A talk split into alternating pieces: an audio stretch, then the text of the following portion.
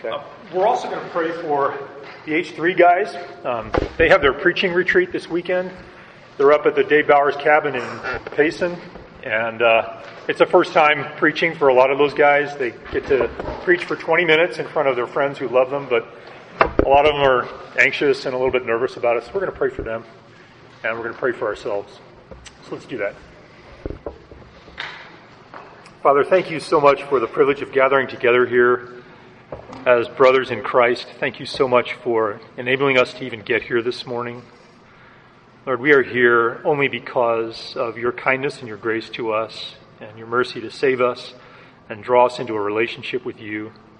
I praise you for that. I praise you for your aim in that to glorify yourself and to rescue us from ourselves.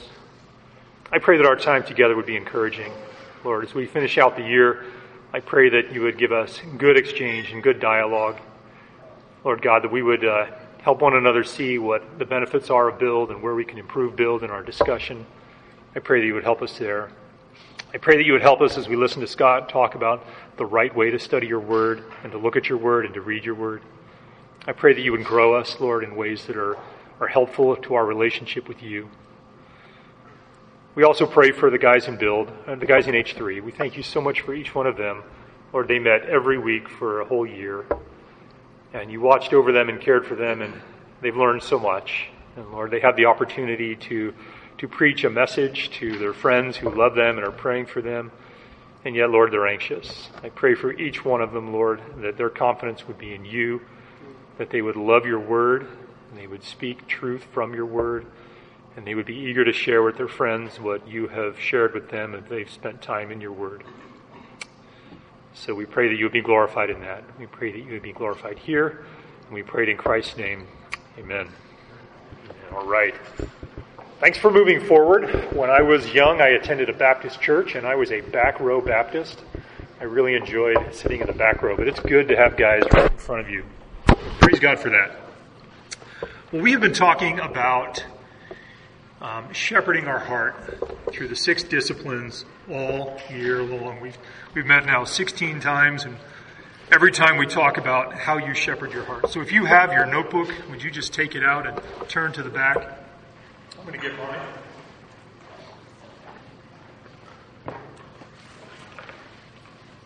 Just look at the back sheet here and remind ourselves what these disciplines are. What I wanted to do this morning is to share with you some of what I do um, when I shepherd my own heart. Um, the emphasis in all of these disciplines starts with discipline one, your heart. So I thought I would spend some time just sharing with you guys how it is that I shepherd my own heart. And I don't intend in any way for this to be a tutorial. I, am very hopeful and very confident in the kind of ways that you guys shepherd your own hearts. But if there's anything I share this morning that's helpful to you guys as it relates to my time in the Word or my time in prayer, I, I just hope that that blesses you guys and that helps you guys. So, what I thought I would do is, is share with you uh, some of what I do in my time alone with the Lord in the morning. I meet with the Lord in the morning. I try and make a habit of meeting with Him in the morning because it sets my thinking for the day. It helps me to think rightly on my drive to work. It helps me to think rightly when I get to work and when I drive home from work and when I enter into life with my family. In my case, I, I leave home before anybody else gets up in my house. And so um, the first place I bring my heart shepherding is into the workplace. So when I meet alone with the Lord, um, it's very helpful for me to remember who it is that I'm talking to. And we all know who God is. We all know that He's revealed Himself in the pages of Scripture. But it's very helpful for me, especially in these last couple of years in my life, as um, things have not always been very certain at work and in other places as well, for me to remember that God is the Creator God. And He is unique and He's different from every other thing, and that He is not created. He is the Creator, not the created. And as I think through that, it really helps me to remember that everything that is taking place is designed by Him and is controlled by Him, it's permitted by Him, and that there's nothing that's a challenge to Him, there's nothing that's an obstacle to Him, there's nothing that is contesting with Him. It helps me to remember that as I begin praying. And so when I come before the Lord, um, the first thing I try to do in these last couple of years is to remember who He is, who it is that I'm actually meeting with. Um, that before he spoke light into existence, and before he created a, an expanse that separated the waters above from the waters below, and before he gathered those waters below into one place and called them sea, and before dry land was formed, and before vegetation was put on the dry land, and before there were creatures in the water, and creatures in the air, and creatures on the land, um, and before he made man in his own image, he knew everything about me. He knew everything that I would do before he created anything. It's helpful for me to remember that. He knew everything that I would do um, from the first day that I was born. He knew every one of my thoughts. He knew every one of my words. Uh, he knew every one of my deeds that was an offense against him. And he had measured all of my deeds and he knew them. And uh, he knew the extent to which those deeds were offensive to him.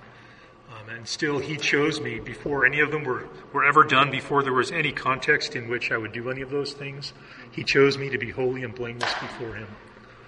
And it's very helpful for me to remember his design and his intentionality in pursuing me.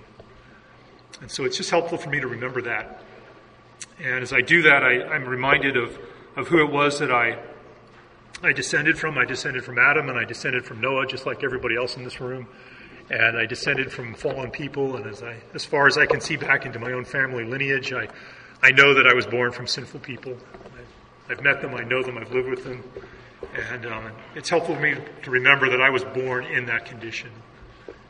And so um, the offense that my, my actions and my thoughts and my words brought about in Christ, brought about to him, um, was an offense that the Father had a wrath for that, that was larger than I could absorb. Because of his infinite holiness and his infinite kindness and goodness and his grace, um, he determined that he wanted a relationship with me he wanted a relationship with me that would would um, last forever. But it was one that was not possible because, as a created being, I was not capable of of propitiating all of God's wrath against me, of satisfying all of it. It would take me an eternity because I'm a created being to satisfy all of His anger against me. And that's what hell is. And I remind myself daily that that's what I deserve. I look back at my life when I was a younger man. I look back at my life before I came to Christ. I look back at my life when I was a young child. And I see all of the things that were so offensive. And it's very helpful for me to remember what it is that God did to remedy that problem. Um, because I was not capable of satisfying all of his anger against me, he, he, did the only thing that he could do, and that is that he sent his son into this world. Um, his son was the, the only other thing that is not created um, that could satisfy all his anger against me. And so he was fully God because he was conceived by the Holy Ghost, and he was fully man because he was born of a woman, and he lived a perfect life. And it's very helpful for me to remember and just remind myself of how difficult it would be for any person to live the life that Christ lived, how impossible it would be. That he was tempted in ways that are much more than I'm tempted. He was tempted face to face by Satan himself uh, for 40 days in the desert.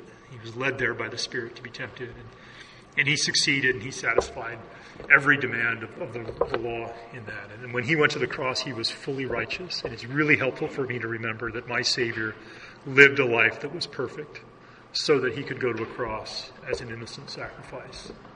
It's very helpful for me to remember that when he was on the cross, he maintained his own personal innocence, even though all of my guilt was on him. And um, when he was on that cross, he was being reviled by wicked Jews in front of him, and they were mocking him. And they were stating that there was no way he could be God because he wasn't taking himself down from the cross. And uh, he did not revile in return, and when he was suffering, he, he didn't utter any threats to them. Instead, he just entrusted himself to the one who judges righteously. And it's very helpful for me to remember that the one who judges righteously did indeed pour out all of his anger against me on the Son. And I remind myself almost daily that Jesus knew that everything had been accomplished, and after everything had been accomplished, he said he was thirsty. Um, so he knew on the cross that he had fully satisfied the Father's wrath against me. And I find great joy and great comfort in that. And I walk myself through um, the fact that after he had done that, he willingly submitted himself to death. He yielded his own spirit so that he could be raised again from the dead, and that I could walk in newness of life because of that. So it's very helpful for me to remember those things. That, that sets my mind. It takes me a few minutes to go through that. But that sets my mind as I begin to pray about my own life and I begin to confess my sin. It gives me the proper context and the proper framework in which I'm confessing those things. Um, it helps me understand what I'm doing when I'm confessing my sin. I'm confessing sin that Christ has already died for. And there's a joy in that while there's a sobriety in it at the same time. And in that, there's just plenty of opportunity to praise the Lord for his kindness and his mercy as I, I reflect on my life that week and that day, the previous day, and what I've said and what I've done and how I've misrepresented the gospel in my own life and in my own home and at work and every other place. Um, it's just a, a great opportunity to to confess that before the Lord and to remind myself that Christ has already died for that. And then I pray for my wife, I pray for my kids, um, remembering that He's done the same thing for them that He's done for me. And I praise God and I thank God for that. Um, it's very, very helpful for me to do that. Um, all of that is, is the heart shepherding that, that I need. Um, and that's what I do to, to help myself prepare for reading the Word. I usually pray like that before I read the Word um, because it just reminds me of who it is that I'm spending time with and what it is that I'm reading. When I understand the God who created the world, uh, that's the very same God who, who edited and who authored the scripture that I'm about to read. So that helps me and it sobers me and it, it just reminds me of, of, who it is that I'm speaking with. And it, it, helps me read from the Gospels, it helps me read from the letters in the New Testament, and it helps me read from the Old Testament. So, just in summary, it's, it's really helpful for me to remember uh, who God is when I'm praying. It's very helpful for me to remember who Christ is. It's very helpful for me to remember uh, what He actually did to make me alive and that He, he used His Holy Spirit to pour into me uh, affections that were not a part of me before. And they were, they were affections that came from God. And those are the things that have given me the, the desires to know Him and to love Him and to please Him and to love those around me as well. So, those are some of the ways in which I shepherd my heart in the mornings. Um, I try to maintain that throughout the day. Um, just like everybody else, I live here in a mixed condition, and so that's an ongoing work in progress. Um, but if any of that is helpful to you, I, I, just praise God for that. So that's what I do to shepherd my own heart. Um, I take that into the workplace. Uh, when I'm done with work, I take that into my home. Um, and I find that to be very, very helpful remembering those things as I'm interacting with my wife and interacting with my kids. It really does help my conversations with my wife. It really does help my conversations with my kids. I can tell you from my own life this week that when I don't have a good time in the in the Word, and then I find myself in a conversation with my wife, she's almost leading the conversation. She's the one uh, almost driving the conversation as far as the spiritual content of it. And um, I know exactly why, and I know it's because the word of Christ is not richly dwelling in me that day. Um, so I can't um, teach and admonish and encourage her and uh, with songs and hymns and spiritual songs. It just doesn't come forth from me if it's not already in me that day. So um, my wife benefits from that. My kids do as well.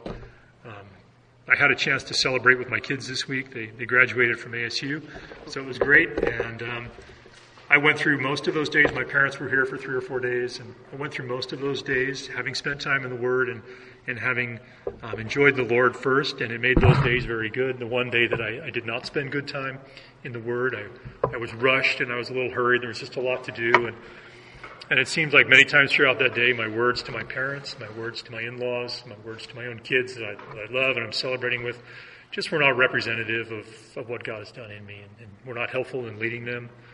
Um, so the testimony before you in my own life is that um, I benefit and we all benefit from uh, investing time caring for our own hearts and reading the Word. So that's it.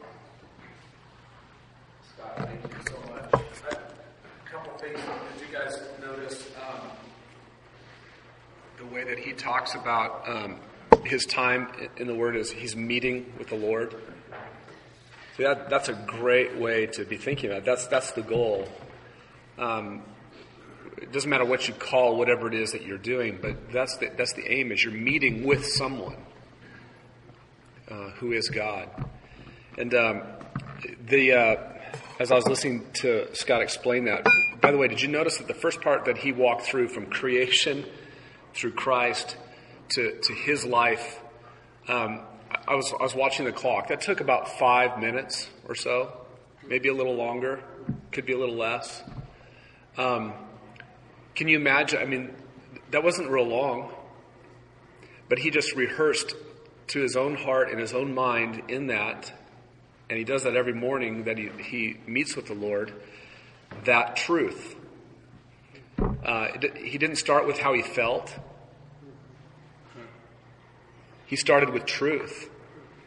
Um, if you can imagine a like a, a ball bearing in a in a groove that was perfectly shaped the ball bearing was shaped perfectly for that groove, and you put that in there, and, and it's on an incline, and and you let go of that ball bearing, that ball bearing just fits that groove perfectly, and it just rolls perfectly. See, that's in, in Christ, with your new condition, you've been shaped by truth, God's truth, and you just are inclined to follow that. You need to have your heart there. But imagine that you're constantly in an environment where you're you're going to oxidize. You're going to, there's going to get rust. There's going to be calcification all over you. There's going to be ice crystals that form on you. You're going to be cold. And you put that ball bearing with all these chunks on it in that little groove, and it does nothing. And so, what you have to do every morning, I, I like what John Piper said. Um, he said, I feel like every morning I have to get saved again. That's not because he's lost his salvation. It's why. Why does he feel that way? Because sin makes you cold towards God. It makes you resistant to sin doesn't do anything else. Sin doesn't sit there and go, okay, I'll go along with righteousness today. Sin says, no, every opportunity, it's going to thwart what God has done in you and how you think. And so, when even after sleeping, you haven't even been consciously awake purposefully sinning. You wake up and you're cold towards God. Do you ever find that? You ever wake up and find yourself going, I want I get to meet with the Lord. This is going to be great. Get out of bed. Do you, do you ever feel that way? Or do you ever feel like, man, 10 more minutes? Just 10 more, and 10 becomes 20. And 20 becomes 30. The next thing you know, you're just barely have enough time to get in the shower and get out the door. Why is that? Because of indwelling sin still in you. So when you get up in the morning, you need some kind of truth exercise, like what Scott talked about, that lets you kind of start breaking off the chunks, the calcified ice crystal sin that lets you start fitting into the groove of truth better so that you will be more aligned with truth so that you will roll in truth the way that you were recreated to do in Christ. Now, whether you walk yourself through something like what Scott rehearses, which is kind of a, a sweep of Scripture, of scriptural truth, or whether your time in the Word begins with a passage that just does that, you should do something that warm, begins to warm you up and smooth you out to prepare you to. Think about this. Those of you guys who are younger, you have no idea what I'm talking about. But the older you get, the more you need to warm up before you do anything that requires exertion. And you should do that even when you're young. It's just that your body doesn't know that it's hurting itself when you're doing that. But but the but you need time to warm up and then whatever it is that you're doing if you're working out or if you're playing ball or if you're running or whatever then it, it uh, it's all the more it's it's easier it's better it has a, a better effect the same thing happens in this, all Scott is doing when he's doing that is he's warming himself up, to speak of it in another way. You need some time where um, you're going to actually warm yourself up. You're going to be like, oh, yeah, I need to be aligned with God in my thinking today. And so you should have some time of your reading where, or praying, praying through something like what Scott talked about, that actually begins to align you. And you, once you find yourself in alignment, you'll find that whatever reading you do then becomes more effective, more meaningful. Um, so ex- don't just sit there in the morning, open up your Bible, and expect that, boom, you're firing on all cylinders, you're ready to go. Because you're going to ever find this that you're reading and you're just like, what am I doing here? My heart and my mind is someplace else. Well, you know what? Um, take the time to get yourself warmed up to this truth that the sin inside you that's still indwelling you hates. You got to fight for it. Um, some days that goes better than others. Some days you'll wake up and you, you'll find yourself in alignment much quicker with truth than other days. Some days you'll, you'll feel like all you did was just fight to be okay with the idea of being in God's Word. And you're not sure you ever got there. There's going to be some days like that in your life. It's, it's sad to say, but it's true. But you need time, and so you should, um, you probably need more time than you think you do to get warmed up. But take that time in the morning too, or in the evening throughout the day to just keep bringing yourself back to the Word of God so that you can align yourself with the God of the Word, right? Does that make sense? And again, if you are done with build now and nothing changes in your life, or whatever you've been trying to practice doesn't continue, we failed. Um, the whole thing that we're trying to do here over about nine months and about 16 or 17 meetings or so is to just get new disciplines going in your life or reinforce the old disciplines that have been there, uh, just strengthen them. So keep pressing on, all right? All right, so what, what I want to do today, if we can, um, is we're, we're, probably just going to all stay together. We got several of our guys who are gone, um, who are part of H3 as well, and our small group leaders. So what we'll do is we'll kind of jump into our study, and then we'll spend the last bit of time talking together. Uh, I'd like to get some feedback from you about build. Uh, your homework on the yellow sheet from last time is actually an evaluation, so if you even have your evaluation, you can grab that. Um, so why don't we do that? Let's um, take out. That's the context. Look at chapter 2, verse 1. Habakkuk goes on this rant kind of on in chapter 1, chapter 2, verse 1.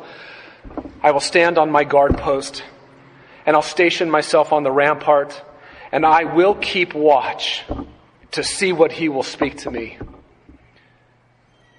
and how I may reply when I am reproved. He knows he's, he needs to be corrected. There's something wrong going on in his head. But I tell you what, that context has far more application to us than the other way. That God's just too pure to look upon you. Now, is that true theologically? Yes, but that's not what that passage is teaching. You tell me what's profitable for teaching, reproof, correction, and training in righteousness that you would watch another believer stumped, completely confounded under the calamity that is coming upon them? That's helpful. Because guess what's going to happen to you and me in life? We're going to be in the same place and we can actually watch another believer going through this. You know what I'm saying? Um, and there's other passages like this. Second Chronicles 16:9, what we looked at earlier, the eyes of the Lord go to and fro throughout the world to look for those whose hearts are fully his. And you have been foolish, is the rest of the verse. Because he's talking to King Asa, who before trusted God when the Ethiopians came out to him with a million man army and he relied solely on the Lord, and God just wiped out the whole problem, took it away. And now another king has come, a smaller army, and now he's going off to pay other kings to help him out. And he says, yeah, just read things in context. Okay? And here's the point, here's the point I want to have you make sure you understand. What on earth in hermeneutics makes it a discipline? Here's what it is. If you're going to apply rules of interpretation to the scripture, you have to have so much self control, it's not even funny. Because what you're going to want to do at every point along the way is take what's inside you and how the text strikes you at the moment, and you're going to want to take your thoughts and impose them on the text. And what do you have to do? This is a spiritual discipline. Stop that. I will not do that. I will let these words speak their meaning to me regardless of what I think about it.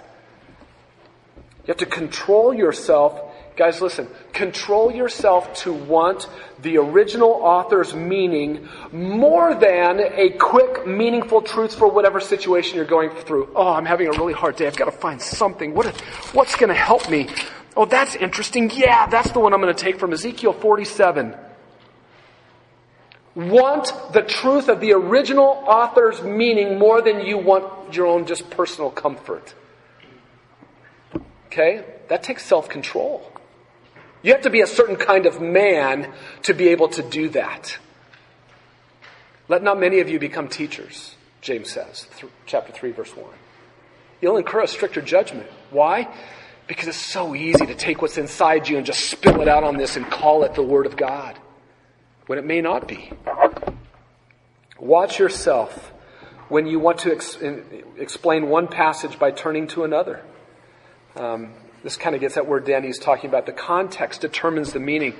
Here, here's one thing you should watch. When somebody says, Hey, what does this verse mean uh, in John 8? And you go, Oh, I'll, let me show you.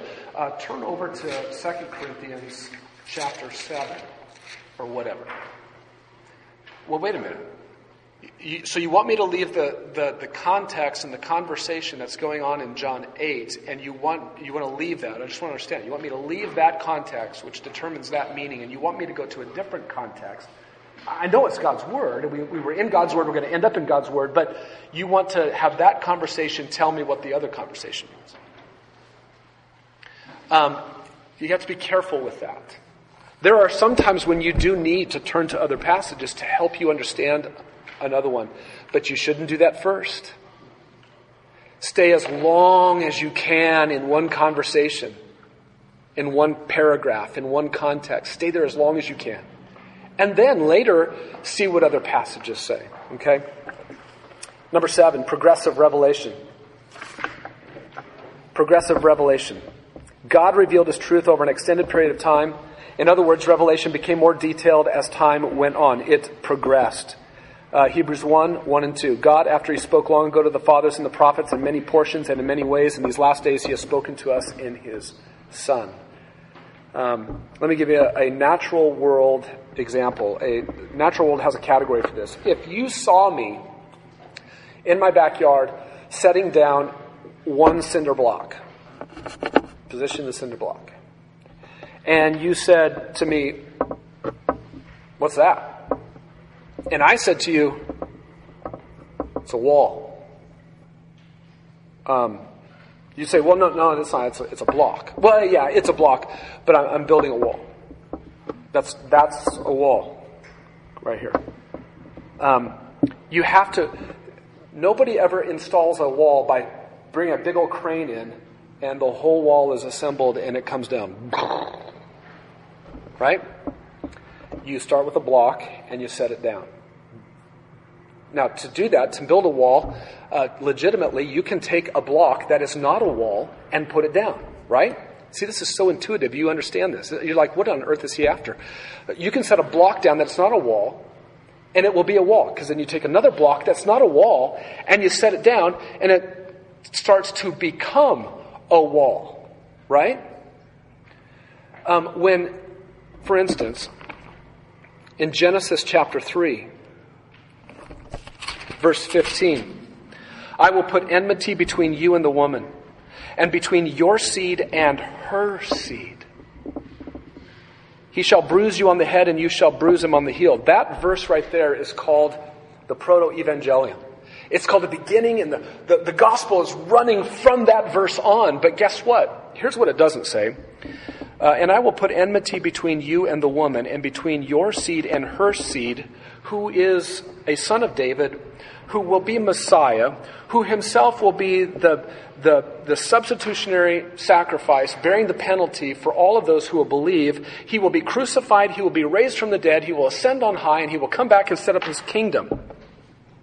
It doesn't say all of that there, right? Why? Because what did God do in verse 15? He set down what? a brick. And then you read a few more pages, and he sets down another brick. And then he goes a few more pages and he sets down another brick. And you start putting bricks together. And the next thing you know, when it's all said and done and you've read your whole Bible and you see it, what do you see? What a massive wall of redemption God made. Isn't it glorious? But guess what? You don't walk back to verse 15 and say, that's all of Jesus. Everything there, I know everything about Jesus. Jesus is in that passage. Is Jesus in that passage? If you say yes, tell me in what sense. In what sense is Jesus in Genesis 3:15? That there's a piece coming or there's a piece that's been placed that needs a lot more other pieces to be able to figure it out. But if you teach Jesus from that passage and you never turn to any other passages or never lay any other bricks out for people, you're going to be saying something more. Listen, you should say no more than Genesis 3:15 says, and you should say no less than Genesis 3:15 says. And you should be able to try to assemble all of it for them at some point in a message to be able to say what this is about. In other words, progressive revelation. Let's go back to his notes here. The fact that God's revelation has grown more detailed over time means that we avoid the trap of reading later revelation back into earlier revelation. There's a whole branch of um, evangelicals who their, their, their phrase of interpreting the, their, the way of describing interpretation of the Old Testament is we interpret the Old Testament through the lens of the New Testament. So what that means is we take the later truths that have been revealed in the New Testament and we interpret the prior, earlier truths of the Old Testament through the lens of those later New Testament realities. And so when we read Genesis 3.15, it's Jesus. Well, in what sense? I, I can maybe agree depending on what you mean by that, right? Um, but Jesus is not in every Old Testament text. Just because you know that the whole thing ends up with Jesus at the end doesn't mean that the only way for him to be in the Old Testament text is that he has to be in the Old Testament text. That would be the equivalent of saying the only way you can build a wall is if it's made up by a whole bunch of little walls. That block is not a block anymore, it's a wall. It is a wall. That's a wall, and I put another wall together, and that's the only way that the whole thing can be a wall, is that every piece has to be a wall. Nobody does that. And it doesn't have to be that way in Scripture either, in terms of progressive revelation. Uh, yeah. There, look, when you're in Genesis 3.15, uh, you, the last thing you want to say is that has nothing to do with Jesus Christ. Because it does. But for it to have something to do with Jesus Christ does not require Jesus Christ to be in that passage. When, when uh, Noah is born prior to, uh, or after this, when Noah is born, his dad says, His name shall be Noah, for perhaps we will find rest from all of the toils of the labors. He, Noah's dad has been experiencing the curse on the land, and he, he names his son Noah with the hopes that perhaps there's rest for us in this one. Maybe this is the one. I mean, you take that and you add that on to what's going on, and there's an anticipation in the early race of man saying, Somebody's coming. Somebody's coming. And you have to assemble those together. But if you know that the end answer is Jesus, you don't read Jesus back into everything to make it work. You don't have to. Let each thing say what it says, and when you assemble it all together, you get this massive, amazing truth about Jesus Christ. That's part of that discipline we're talking about. That stay there. What does it mean to the people that it was written to? Yeah, exactly. And he gives an example about Genesis 12 and Abraham. When, when God gave the promise to, Gen, uh, to Abraham in Genesis 12, did Abraham understand everything that came and was revealed later from that? No, he didn't. Don't approach Genesis 12 like he what? Did understand all of it. Let it teach it according to what it is. And if you want to add more in your message, feel free to do that. Um, Rick Holland always said to us when we were learning how to preach, he said, Jesus is not in every text, but he should be in every sermon or in every lesson. Do you understand? That you want to be so Christ centered that you want Christ to come out all the time. A wrong way to go about that would be to think, I've got to find him in this text when he may not be there. Especially in the Old Testament, right? But in your sermon or your lesson, he should be. Um, to show you just the opposite of how backwards it is that you should not interpret the Old Testament through the lens of the New Testament, go to Luke chapter 1. I want to show you this. Luke chapter 1.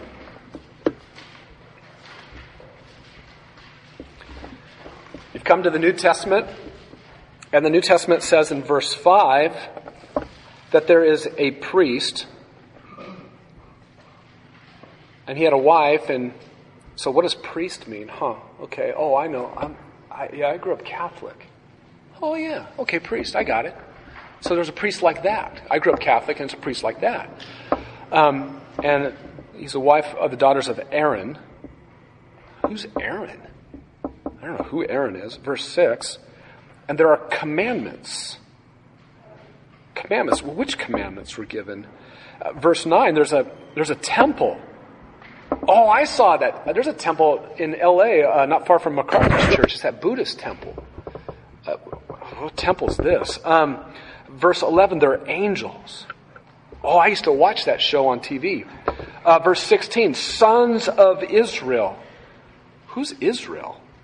Uh, verse 17, there's Elijah mentioned. I don't know. Josh Kelso has a kid named Elijah. Um, you, you know what this is? Here's the first page of a New Testament gospel, and what does it presuppose that you need to know? This ranges from Exodus all the way through David and Solomon to 1 Kings 17, all the way to King Ahab, because at some point you get down here to Elijah the prophet, who was ex- prophesying under the, the reign of King Ahab. It assumes an awareness and an understanding of what? The Old. So if you want to understand the New Testament, you need to understand it through the lens of the Old Testament.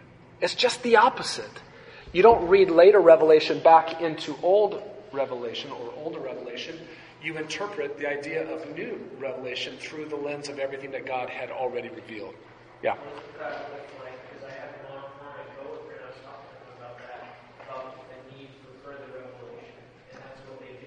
Yeah. Yeah. Yeah, what's funny about that is it's sad, but it's there, there's nothing winsome about it. Look, if you don't like what the Old Testament, New Testament says, just add more revelation. That's at least what they did, uh, without getting rid of the Old Testament. I mean, just come up with your own book. If you don't like what it says, just come up with your own book. There's more integrity in that, I think, than even though it's damning. Um, number eight: interpretation versus application. There's a difference, and we talked about this. Interpretation finds the meaning. Interpretation and meaning go together. Those two things are synonymous. Interpretation finds the meaning of the original author intended in his historical situation. The application is the various ways that one meaning can be lived out today. For example, Jesus said, love one another. That's what he said. A wife might say, now watch this. This is where you have to be, uh, he, now Joel is going to be sloppy with his words on, on, on purpose. A wife might say, that means I need to love my husband better. But is that really the meaning? What word should she use instead of meaning? That applies to me that I should love my husband. If it is her husband, it's going to have some trouble. Um, if it is, her husband's going to have some trouble fulfilling that command.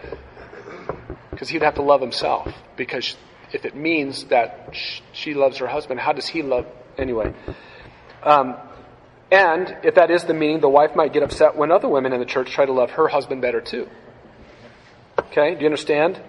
You can see the point. The meaning of John 15, 12 is a command for the disciples to exhibit a self-sacrificial concern for others. You might be able to stretch that to apply to how a wife is to relate to her husband. However, that application is definitely not the meaning of the passage. So Part of the problem today is there is such an unawareness between what meaning means and what application means that we just interchange them. So when someone says, well, what that means to me, immediately don't jump on their back and start beating them. That's wrong! But un- understand that they might not understand what meaning is. They might be using, uh, say, do you mean that applies to you? Ask them that, and they're like, oh, yeah, that's what it is. They just probably haven't thought through it, and you can help them think that through. Um, interpretation and application uh, always must be kept separate. Here's one way to do that. Let's assume you're studying Romans 12, 1 and 2. Rewrite in your own words those two verses. Start every sentence with the words, Paul said. Make sure you write only what Paul actually said to the Romans in that verse. That is the interpretation. From that interpretation, you can develop appropriate applications for your pres- uh, present situation. Here's a, a, wrong approach and a good approach for Romans 12:2. Do not be conformed to the world. Wrong approach. To me, that means we shouldn't watch television. In fact, this verse means all television is evil. If you own a television, you're not a Christian. That's what Paul said to the Romans, you know. You see how sloppy that is with means? Here's the right approach. A right approach. Paul said the Roman believers, Paul said the Roman believers should not follow the same patterns of thinking and living that unbelievers do. Here's application. Something that influences me to think like an unbeliever is watching television. To keep from being conformed to worldly thinking, I should be more, con- uh, more discerning about what I watch on television or even avoid watching television altogether. You see the difference between the two? Meaning is given its place, and now application is separate from that. Flowing from it, you can't get to application if you don't know what it means. You need to understand what it means, but then you move to application second. Two clear, crisp, helpful steps in there, okay? Um, interpretation, what Paul said, is distinct from how you are to act based on what he said. One interpretation or one meaning can lead to many legitimate applications because you might have not even thought at all about TV, watching TV, when he said, Do not be conformed to this world. Okay? Just make sure you actually find the one meaning of the text before you start applying. Uh, number nine, grammar and syntax. Um, a verse does not say more or less than the rules of language make it say. It might be qualified by the context, but the real meaning of the text is found in what the passage says according to the normal use of language. Um, the whole, by the way, uh, I'll say this now, and I'm going to give you um, email. What you're, what you have here is a, is a the first like eight pages or so of a book that's about 130 pages, and that whole book is available if you want it. Um, the whole rest of the book goes into grammar and syntax and even how to diagram and stuff. And I can't remember what the name of it is because I've got an old version of it and a new version and I don't want to confuse the two. But if you want the PDF, the whole thing, you can email Allie and just say, would you please email to me the resource that Scott mentioned today? And she'll know what it is. Even though I can't remember what its title is. Okay? Here's Allie's email. A-L-L-I-E, Allie at gbcaz.org. And just say, Scott told me to ask you for the resource today. And then she, she and I will make sure you get it. Okay? Uh, but the whole rest of the, the book goes into grammar and syntax.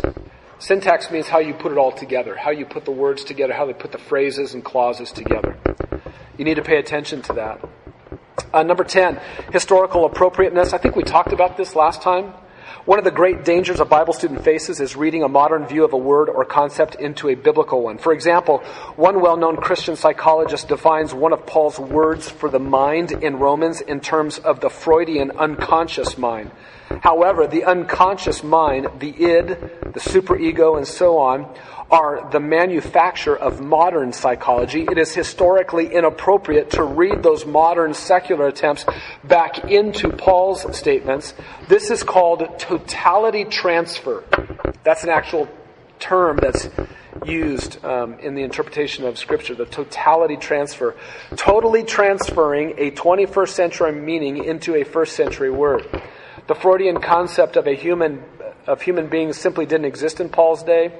Always make sure your interpretation is appropriate to the historical situation for the text. Uh, can I give you another example?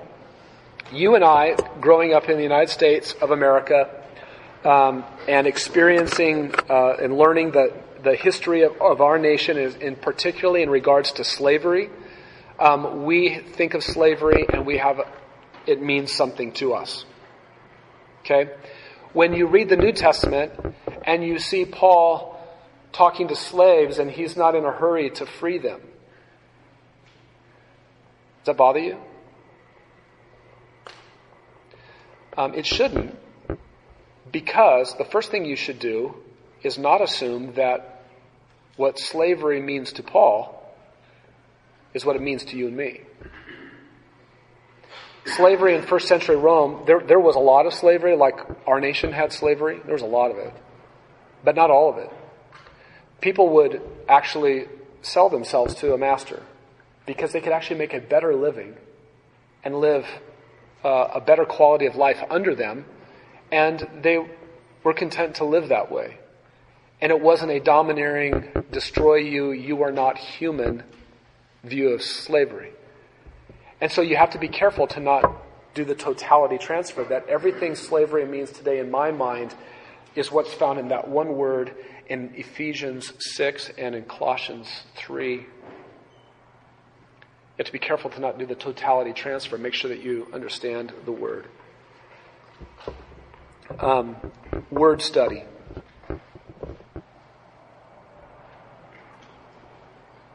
Number 11, to understand a passage of Scripture, key words within that passage must be defined accurately, as illustrated above, what we just talked about. To do this, it's helpful to consider the other uses of the word in Scripture. First, and you do this by concentric circles outward. Let's say you come across a word that Paul uses and you're like, I don't know what that means. What should you do first? Look at Paul's other uses of that word in the same letter. Okay, so you stay with the same author in the same letter and you try to expand out a little bit. And then once you've exhausted those, or if you didn't find any there, where do you go next? Stay with the same author, Paul, but now go to another letter of Paul's and look at how Paul uses it in other of his letters. Let's say you didn't find any there. What do you do next? Stay in the New Testament and look for the uses of it there. And so forth. You keep expanding outward like that. Word study that way. That will help you. Uh, if you're working in the New Testament, the Old Testament background of the word must be considered as well. Um, you can accomplish much in your word study with just an exhaustive English concordance and some persistence. As you look at every use of a word, you'll naturally see its range of meanings, its nuances in different contexts. However, today there are also many excellent, um, usable lexicons, theological word books, and commentaries that provide scholarly applications of biblical words for even the average Bible student. Get them, use them. Um, how many words can you think of today? You're not going to be able to probably do this right off the top of your head. But how many words do you know today that have one meaning and only one meaning? There's no range of meaning for them.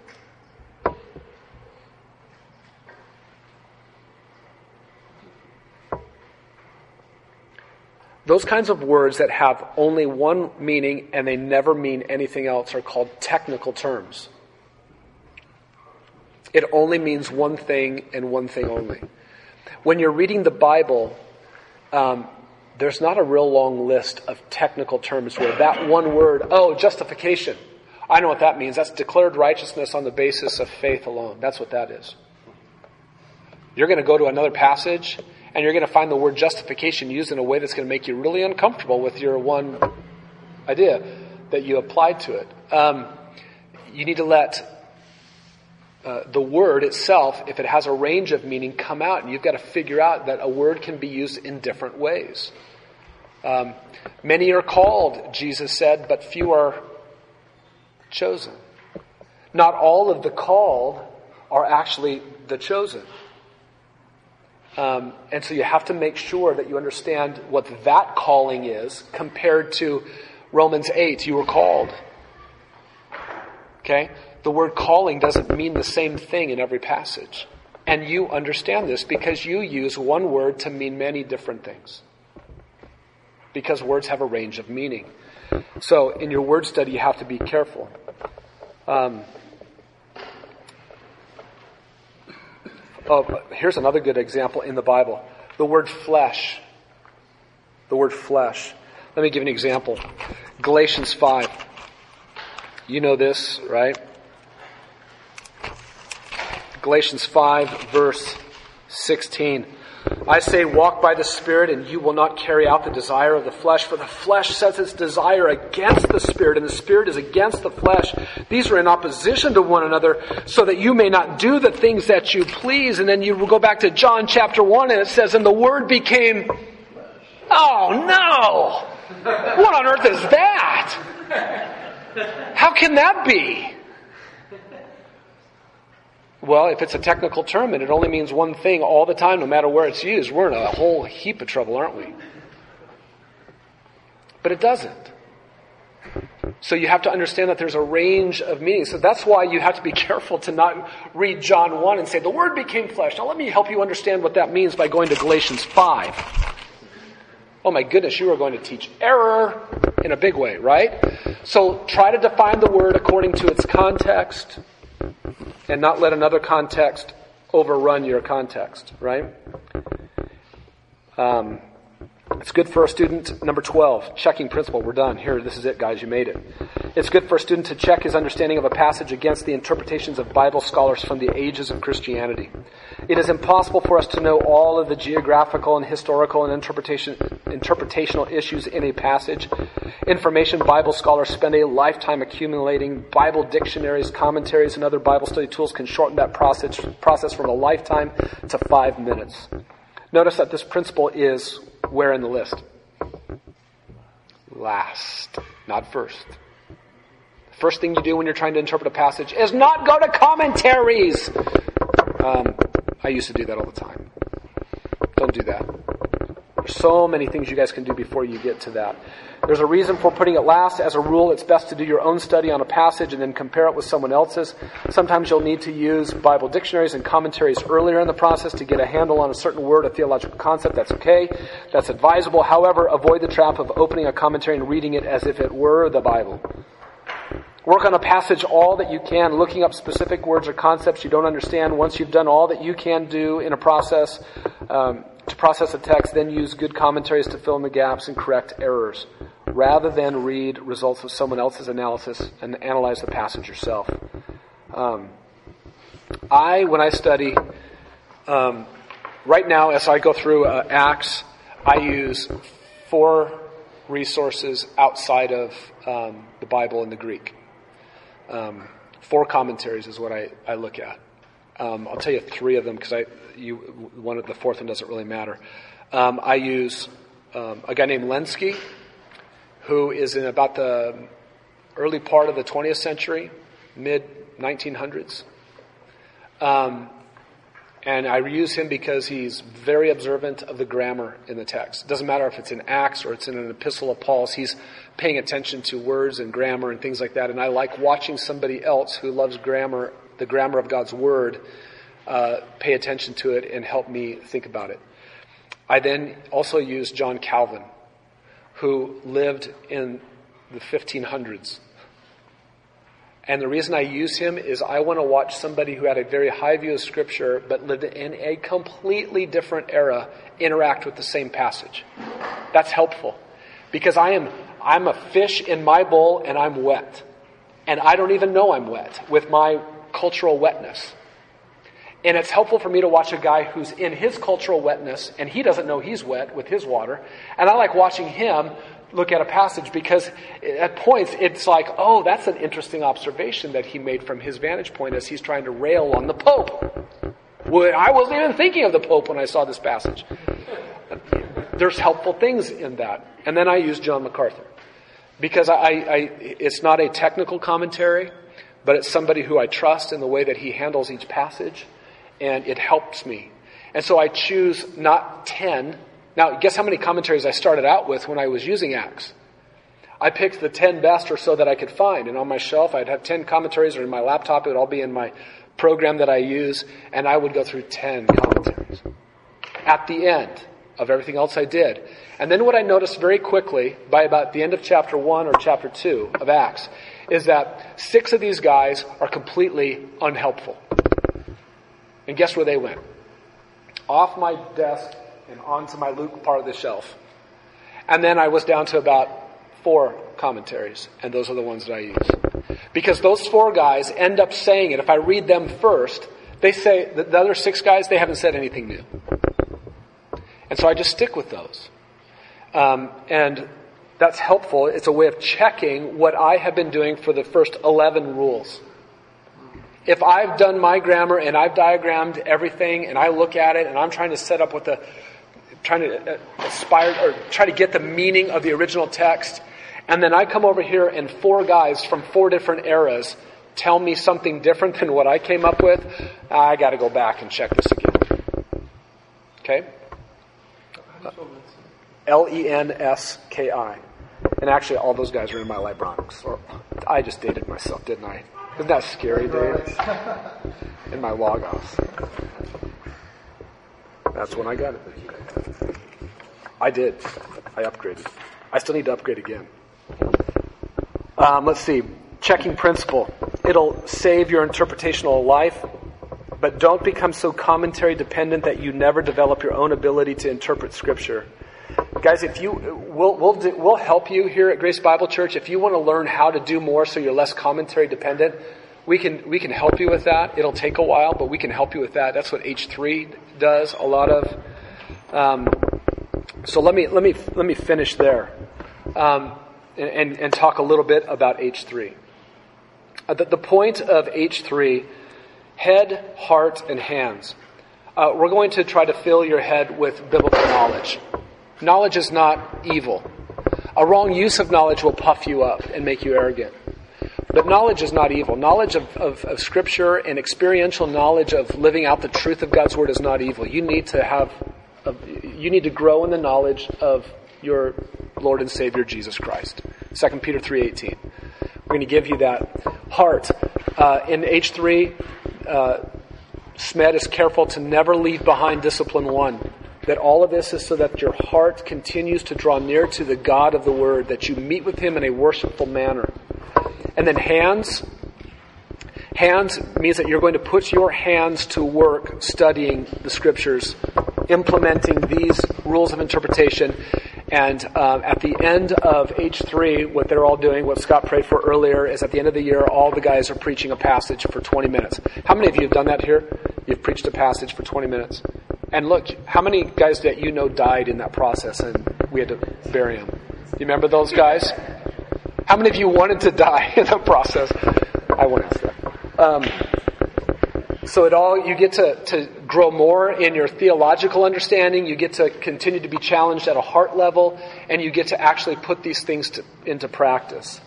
Um, however, the kind of man that you are who does that is everything if you're the wrong kind of man where you are not shepherding your heart to the Word of God and you want to know more theology and you want to be able to teach God's Word and tell people what to do, but you're the wrong kind of guy, we won't help you with that. Do you understand? You have to be the right kind of man. That's why we take a whole year of build and say, you've got to be the right kind of man first. And then, if you want to grow in your theology and you want to grow in your understanding of how to break apart a text and put it back together for a sermon, oh man, we'd love to teach you that. So you can better feed your family, so you can better feed uh, your small group, so that you can maybe be a pastor teacher someday or something. But first, you've got to be disciplined with your own heart. You've got to be disciplined in your home life. You've got to be disciplined in your ministry with the gospel. You need to be disciplined to aim for qualification of life, and you need to be disciplined or self controlled in your interpretation of God's word. You see how it's a spiritual discipline? Hermeneutics is a spiritual discipline. I've never heard it taught that way. It has to be, though, guys. You have to be self controlled in how you interpret the Word of God. So, we are done now with that. Any thoughts or any questions that you want to ask as we finish up here? Mick. What would you say to someone who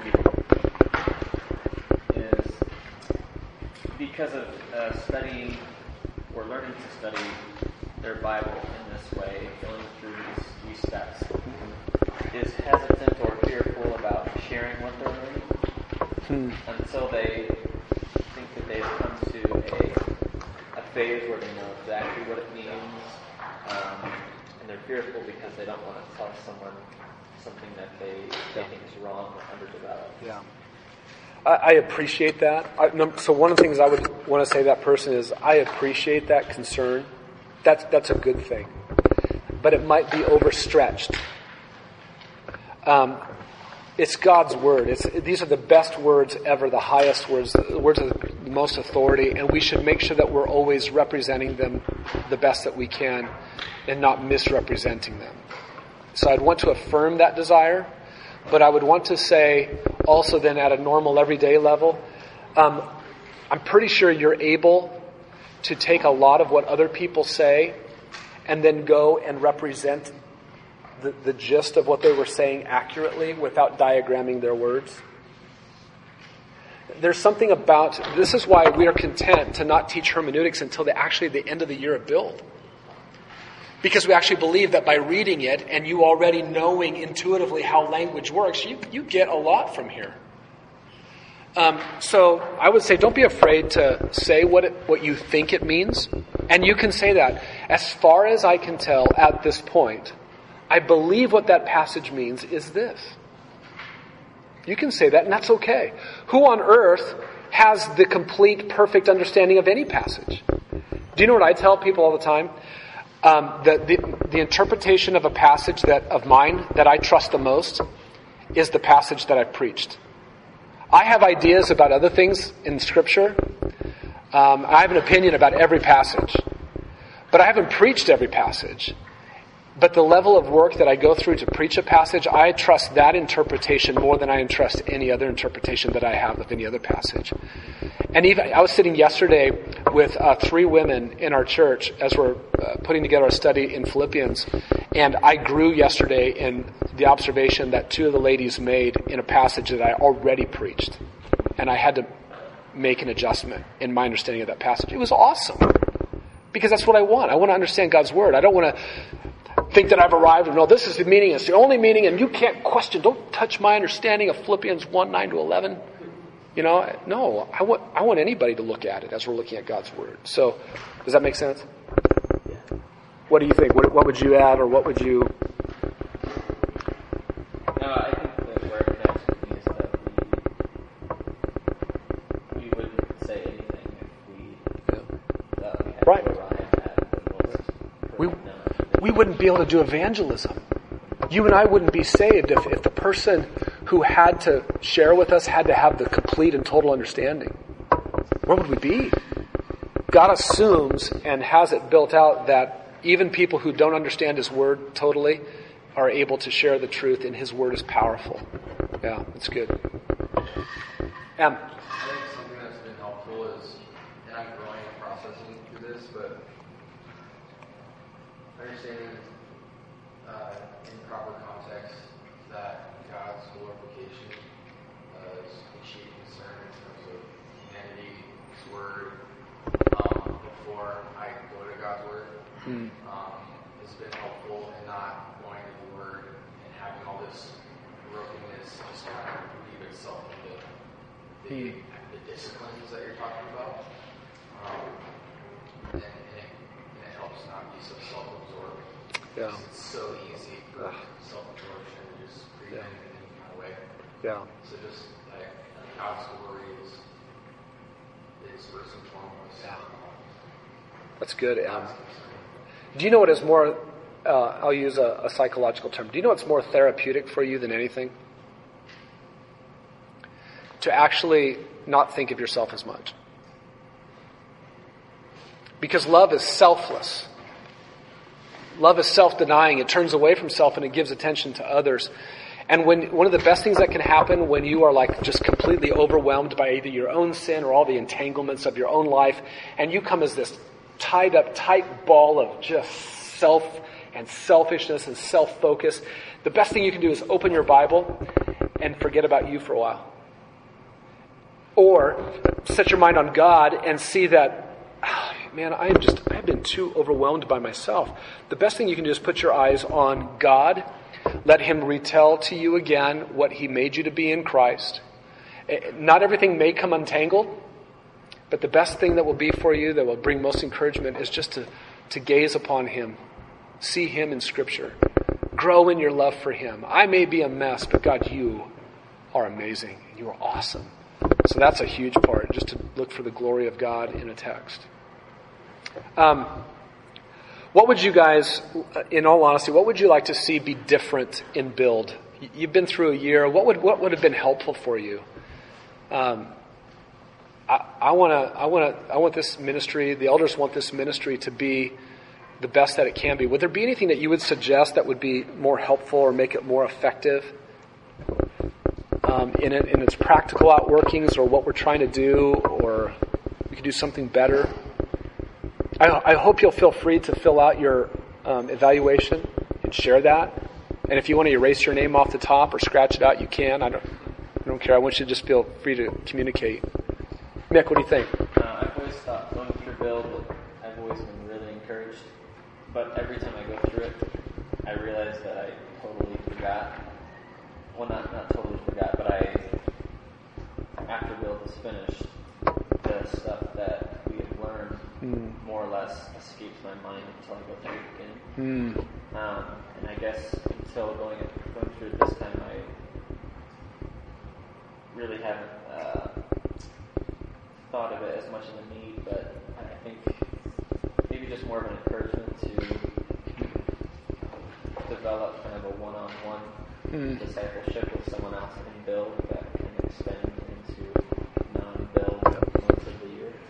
I, I, I appreciate that. That's a great suggestion. One of the, I think there's a natural way for that to occur, and um, maybe a, one way to skin that cat would be to, in your small group, find another guy uh, who maybe has been through build, and say, "Can we meet once a month, just to do a, a, a discipline checkup, and let's really talk, you know, openly and honestly about that. That way, you can bring it into your small group as somebody who's in your life." That would be one way to do it. Um, if if anybody needed help outside of that for another way, we we should we should explore that. I think that's a great suggestion. Any other ideas, guys, about what we could do? Em, what do you think? Um, I really like the, uh, I really like the pairing of the small groups with, um, kind of like the sermon giving or lesson, because I feel like, um, it's so essential that we're doing life on life, uh, you know, in alignment with what we know about God, what we learn about God, and, uh, I just think it's very important to have. I think if you're isolating and only doing one or the other, uh, you just be led the all time. Like I just learned the importance of like who am I building relationships with? How deep are those relationships? Am I pursuing people intentionally? Am I pursuing God intentionally? And uh, I just really value both the time that I've had with people in like a little small group context and then coming back here and just going back and forth, back and forth. And then like when I go home asking myself, do I have this stuff, these kinds of things in place outside of here? Yeah. Because it's super important. Yeah, that's good. Uh, You know, the the challenge with um, being in a discussion group here um, is that you're only going to meet every other week, and it's only going to be for nine months out of the year, and it's going to be with people that you may not have ever met anywhere in the body before, which is a good thing. But the build discussion group is not meant to be like what a small group is supposed to be at church. And so, uh, what we're doing in our discussion groups is to try to give you an opportunity to just see that, oh, I'm not the only knucklehead trying to do this. There's other guys who are trying to figure this out with me. Oh, that's great to see that we're all in this together. Uh, but that's going to end.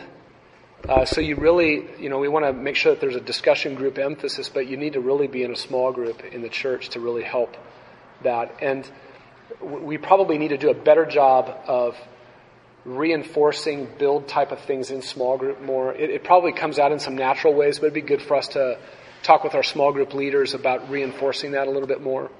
So I've, I've made a note on that as well. That's good. I think it'd be helpful to just, you know, I know we talked about in group, we got, cleaned up with our, uh, you know, email addresses for everybody in the group. But it would be nice, you know, even at the end of the year, um, or during the year, um, to have those pieces of communication.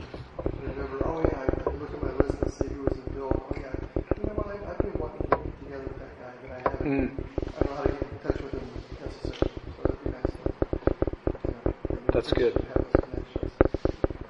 Yeah, and, and you guys know this. I mean, you can, like next year, um, well, well, first off, how many of you have taken, this is your second time in build? At least your second time. At least your second time. For how many of you, how, is this at least your third time? So you've got guys in here who have done this more than once, they've done it more than twice, they've done it more than three times, they've done it a bunch of times. You're welcome to come back. You, you, and do it again. Uh, if you got went through this year and you're like, I think I'm, I think it's starting to click now, but I'd like another year. You can do that. Um, if you've done build well um, in your attendance and in your homework, um, and it looks like you're really beginning to, you know, you're doing the best you can to apply these things, we're going to ask you to not be in build this year and instead go to H3 next year. Uh, if that's what you want and it works and it can work out with your schedule, we want you to, to go there and do that. Um, but if, if you don't want to, go to H3. If you've done build well, you can come back and you can take this again. And also, if you want to, you can just drop in anytime you want. You can like show up to one of the builds next year. Um, if you want to email me and say, hey, put me on the list of, so that I know, at least know what the schedule is for next year, I'll let you know what that is and you can come anytime you want. You can see what the, what's being offered and go, you know, in October, it'd probably be good for me to hear another one on the heart again. Come to that one. Uh, feel free to do that if you want, okay? To keep reinforcing these things. I'll tell you that I think this year uh, there's been something special about the way that this year has gone that is, is different than other years. Um, number one, I, I think uh, you know there's been a, a, retention rate this year that's better than other years, and I think that um, I've just been super encouraged by how faithful you guys have been, how hard you've worked in your um, at your homework. What I've learned from other small group leaders and discussion group leaders here is they're just encouraged as well. So, you know, thank you for being diligent and for thinking on these things and applying them to your life. Anything else you'd want to share about the year um, or a, a, way to improve it or anything from your um, evaluation sheet that you'd want to point out? That you think it should start earlier than 645 or something like that to make it better? M. Please. Love it. Mm. I really appreciate the reminder. It was just really thorough and always set reference points at home to just kind of go back and recalibrate what was going on. Because I found that like, uh, and just piggybacking off what I said earlier, earlier about the, I like the balance between meeting with people and being more personal versus going over the lesson. Because, and this is just maybe how I'm wired, but I always remember throughout my week what I talked about when I met with our little groups. I always had that fresh on my mind. Um, and so uh, I, it, it helped kind of just jump back. And, you know, it's, it was harder for me to re-go through the lesson and Hmm. kind of visit every spot that we were in and stuff. And so having this, I think, brought some balance to Good. um, that. So the resources were super helpful. Okay. That's, that's helpful. Thank you. Yeah. Anything else, guys?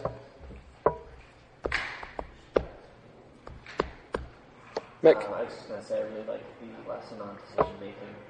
I thought that was really pivotal. Yeah. Yeah, that was helpful for me. Well, uh, that, that'll become a regular feature, I'm sure. Anything else, guys? All right. Probably available are those, uh, those placards that we have. The cards uh, that have the, um, the transformation of man. There's not very many of them left right now, and we're going to reprint them for the fall. Uh, make a, a few, there's some typos in them and some things to make consistent, uh, more consistent. But um, if you need and want more of those, just let me know, and we can get them for you. We'll, we'll order more than we did this last year, so that there's more laying around because we ran out of them at some point. I was having a conversation with someone from out of town, and I was talking to him about it, and I said, just take it, you know. Yeah. Then you're like, I don't have one. I've got one at the church if you at the office if you want one. I can get you that for sure. Uh, oh, you can do that too. I think I even have it in PDF that you can have. Is it on the website on that page? Maybe go to that page and, and see if the, or that uh, that that meeting, that lesson, and you might be able to get it electronically as well. All right, guys, let's let's pray. And if you guys want to stay around and talk some more, you can. And you can just um, maybe on one of the ends of the tables over here, you can leave your yellow evaluation sheet. That would be helpful. But let's pray, and I want to give thanks to God for you guys. Okay. Father in heaven, I do give you thanks for these men and the, the, the great encouragement that they have been to um, me and to the other elders involved, Lord. I know. Um, Lord, you have uh, been working in their lives, and um, now what we pray, Lord, for each one of us, myself included, is that we would take steps from this um, ministry, from this program that ran a course of nine months and that we would step into the rest of our lives with these spiritual disciplines in mind, and that, Lord, we would, we would live differently. We would live better for you. We would live a life that's pleasing to you. Lord, we want to do that not because um, we think that we have to earn your favor. We know that Jesus has accomplished that for us. But from a, a perfect position in Christ, you call us to excel still more in a life that's pleasing to you. I pray, God, that um, through these, this self control and this self discipline and these spiritual disciplines, Lord, we would live a life that is pleasing to you, that we would excel in it. Lord, help these men um, as they take their first steps back into their homes today and as build comes to a close and, and assure them of your presence. Assure them of your equipping in their lives. Assure them of your grace in their lives. Assure them of your the presence of your Holy Spirit within them. Assure them of the power of your word, that they have everything they need pertaining to life and godliness to live a life that's pleasing to you, Lord. May they live in that confidence. Me too. And we ask it in Jesus' name. Amen. Thank you, guys. You are dismissed. Appreciate you being here.